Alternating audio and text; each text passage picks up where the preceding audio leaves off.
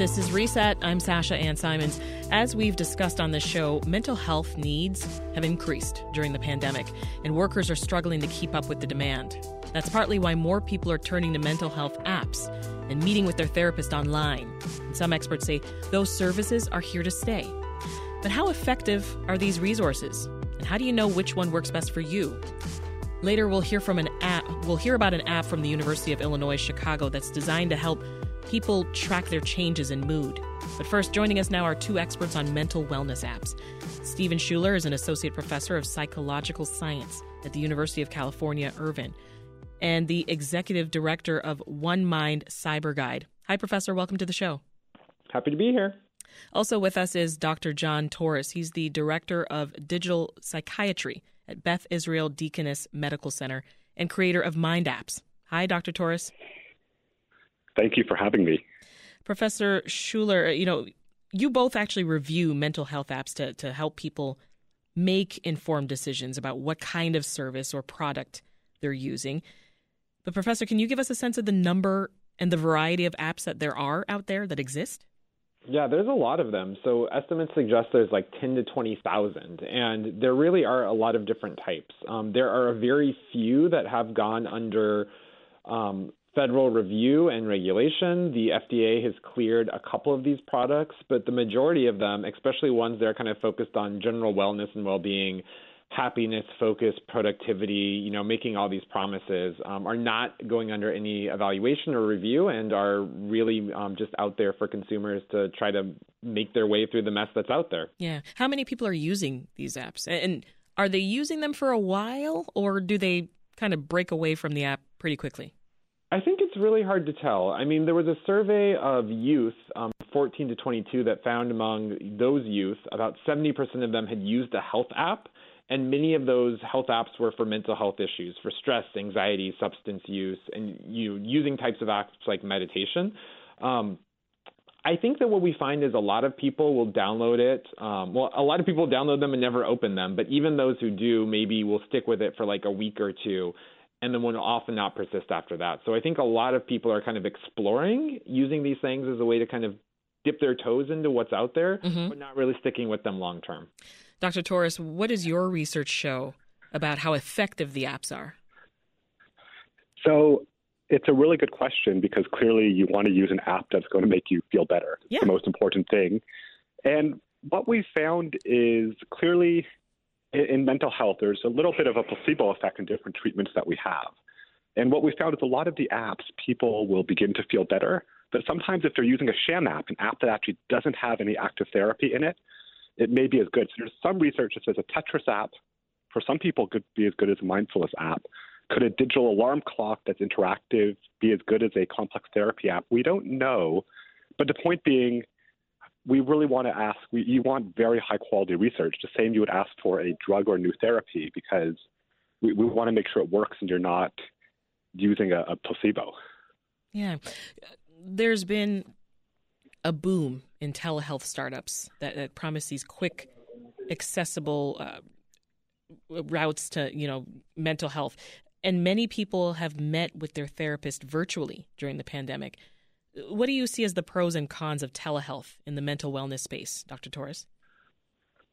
So I think telehealth, when you're doing a visit with your therapist or your psychiatrist in real time, there's great evidence that it works nearly or actually as well as kind of being in person. Some people probably have a personal preference, but those video visits or even if you're doing phone calls, I said can be very effective and they're likely here to stay. And certainly if you don't have to commute, it can be an advantage. It may even reduce some stress. Uh, Cerebral Inc. Uh, that's one telehealth startup that you know it got really popular after advertising on social media platforms like TikTok and, and Instagram. But the company's now under federal investigation for allegedly prescribing medications for uh, attention deficit hyperactivity disorder too readily. So, Professor Schueller, what does this say to you about the, the regulation of these types of services? Well, I think one challenge with regulation in any space is it's really hard to keep up with the technologies. I think that we see a lot of innovation, we see a lot of growth, we see a lot of people, you know, trying new things, and um, it's really tra- challenging to, for regulators to keep up with that. And I think that you know this space. Um, mental health is a it's a sensitive topic. It's an important topic. Um, when people are going through mental health challenges, they're often at some points where they're, they're most vulnerable and most in need. And I think it really just calls out the need for um, regulators, lawmakers, policymakers to really pay close attention and get educated about this space so that we can have proper regulation. One study found that uh, certain vulnerable populations are less likely to access mental health treatment online, Professor. Uh, this includes Black and Latino patients individuals who live alone, uh, also low income people. What do you think on how we can address those kinds of discrepancies in access? I think a major challenge is that um, a lot of these products have not been developed with those different populations in mind. I actually was a faculty at Northwestern for a couple years and did some work with um, some homeless shelter networks there to try to think about designing tools and resources specifically for um, young adults experiencing homelessness. And it's hard work. And companies are not terribly incentivized to do that hard work. So I think that we need to um, ensure that companies are incentivized to really do work that reaches diverse and underserved, traditionally marginalized populations, and I think really be willing to do the hard work that it takes to develop products and resources and services that meet their needs. So, Dr. Torous, what's your advice then for, for people trying to find a mental health app or a telehealth service that works for them? So I think, as Dr. Schueller said, there's a lot of them out there, so you can be a picky consumer. And I'll let Dr. Schueller talk about PsyberGuide, which is one resource he has.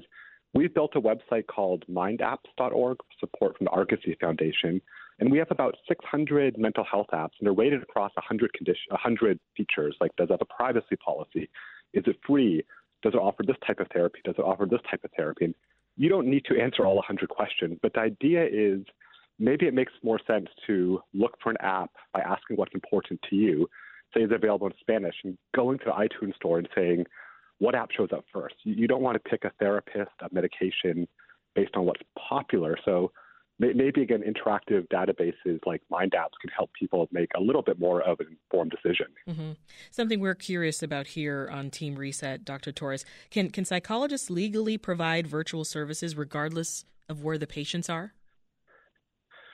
So it's it's a good question of kind of if I'm based say in New Orleans right now and I'm seeing someone else who say is in California, a lot of the regulations are changing week by week, and it's a it's in some ways a power struggle between each state and the federal government on mm-hmm. who has jurisdiction. But a lot of those temporary things where a therapist or psychiatrist could see someone in a different location of the state, they're almost effectively gone. So we're kind of back close to a, a pre-pandemic restrictions on when a therapist can see you based on location. Professor Schueller, on this show, we've also talked about the, the shortage of mental health workers and the long wait lists that some psychologists are seeing. How much of a lift are these apps and, and services providing? You know, I, I still think we see long wait lists. I think that these services they're not replacements for traditional therapists. Um, also, you know, a lot of people are not aware of them so I think that we're we're not seeing a dent yet in terms of reducing wait times or really expanding services um, greatly to those in need. So I think that there's a lot more work that needs to be done. Um, a to figure out which of these tools are actually effective. Um, you know, both I and Dr. Charles have talked about the challenge of so many apps and so little evidence. Mm-hmm. And B to make sure that um, consumers are aware of those tools that are effective and um, how they might get access to them. Well, I think Dr. Torous says yes, but uh, Professor, leave us with this. What, what are your thoughts? Is telemedicine for mental health here to stay? Hundred um, percent. We're not going back to what it was pre-pandemic. Um, I think a lot of people have seen the benefits, the convenience, um, the way it can fit better into their lives or their practice if they're providers. I think we just have to figure out the ways to make it work for people, both consumers as well as professionals. You're listening to Reset. I'm Sasha Ann Simons. We're talking about how effective online therapy and mental wellness apps are. We've been speaking with experts Stephen Schueller and Dr. John Torous. Thank you both for your time.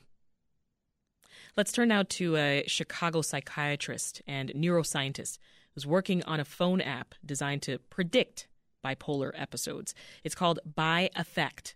Dr. Alex Leow is the lead researcher of the study. She's also an associate professor in psychiatry and bioengineering at University of Illinois Chicago. Dr. Leow, welcome to the show. Thank you for having me. What are your thoughts on, on how effective mental health apps and online therapy is? Yes, that's a great question. So, first, I want to really highlight the amount of mental health apps out there right now. Mm-hmm. Um, so, in 2021, the American Psychological Association published a report. And in that report, they estimated that there were somewhere around 10,000 to 20,000 mental health apps Wow, that's I wouldn't, a lot. I know. So I wouldn't be surprised if by now it's really uh, closer to 20,000 or even more. Now, of course, if we look at these 20,000 apps out there, they can do very different things.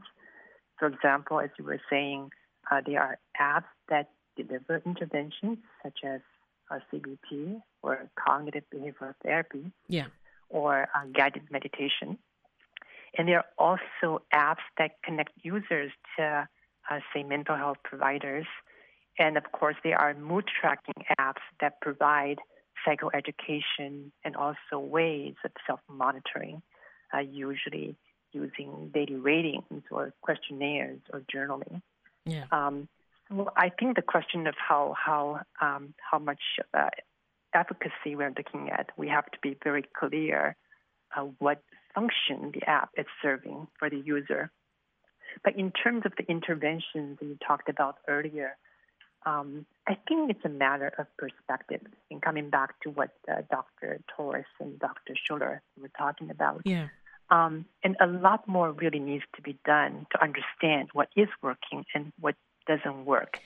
If we use the popular app um, Headspace, as an example, so as of today, on the App Store, Headspace is rated 4.9 out of 5 from almost 900,000 users. Which and is a very high rating. Yeah. Exactly. So it must be doing something right, right? On the other hand, it's a completely different story. When scientists try to quantify the benefit of these apps using more rigorous uh, research methodology. In fact, according to a meta review article that was published earlier this year, and I believe Dr. Torous was actually a co author on that paper, mm-hmm. they looked into about 145 studies of app delivered interventions, and they actually conclude that they can find a strong evidence to support smartphone based intervention. I see. And I think part of the, yes, um, I think part of the problem is that it is really hard to design a good study to understand the efficacy of these apps compared to, say, more traditional in person interventions when every component and every parameter of the intervention can be controlled and can be measured. So, bottom line is a lot more needs to be done. Well, let's talk about your app. You, you started BiAffect several years ago. You came up with the idea while actually playing the piano one day. T- tell us about the study and how the app actually works. Absolutely. Uh, and first, I want to emphasize that uh, BiAffect is a research app, it's not a commercial app. So the idea is to really crowdsource research data from what we called citizen scientists. And by citizen scientists, I mean that any adult in the U.S. can become a participant, participant of the study by simply downloading the free and freely available app on App Store. Then they can learn about the study and they can enroll in the study in about 15 minutes at home. So the genesis of the study uh, was really, as we were talking about playing piano, uh, was back in 2015. And if we remember, that's when fitness trackers such as Fitbit and Apple Watch became more and more popular. Yes. So, as a psychiatrist, I asked myself, if we can do this for the human body, why can't we do this for the human brain? Why can't we have a fitness tracker for the human brain? But how are we going to make a brain fitness tracker? So uh, since I've always been playing the piano my entire life mm-hmm. outside of work, and I'm always noticing that how well I can play the piano is linked to my mood and my concentration for that day. So one day as I was playing the piano, I realized that we should, of course, look into the keyboard on our smartphone. Interesting. Interesting. And mm-hmm. how many people have used your app? Um, so as of now, we have enrolled about um, 2,000 study participants or citizen scientists, as I mentioned earlier. Are they finding and it helpful? Have, um, so again, um, this is not necessarily an intervention. It's more of a research study, and I can definitely uh, talk about the sort of the major findings uh, from our study. Sure. Go ahead. Um, um so the intuition of looking at a keyboard of a smartphone is that imagine as I'm talking to you right now, I also start texting a friend of mine at the same time. And since my attention is divided, I will be making a lot of typos. My typing rhythm is going to be variable. And if I'm noticing my typos, I'll be using the backspace to correct my typos. So uh, we decided to basically make our own smartphone keyboard and we put this keyboard on the App Store for everyone to use.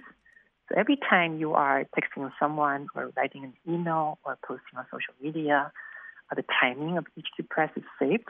So we can essentially use mathematical models to understand a person's neuropsychological state without actually having to talk to a person. Mm-hmm. And I'm going to highlight a few findings from a study that we published a few years ago. And it's in particular about how a person types changes as we get older or when we are depressed. So the first thing we notice is that we have our best typing performance a couple of hours after we wake up in the morning. Yeah. And so usually uh, after a cup of coffee. And this typing performance, once it reaches its peak, it starts to fluctuate and gradually drops towards the end of the day. So what we're seeing in our older citizen scientists is that they tend to type slower, which yeah. makes a lot of sense. It does. But this typing performance fluctuation that I talked about earlier is also more pronounced as you get older.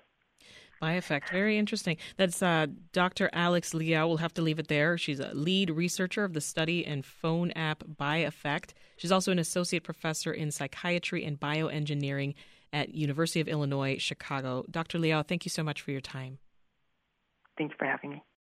Want more context on the top issues of the day? Find the podcast, WBEZ's Reset, wherever you listen.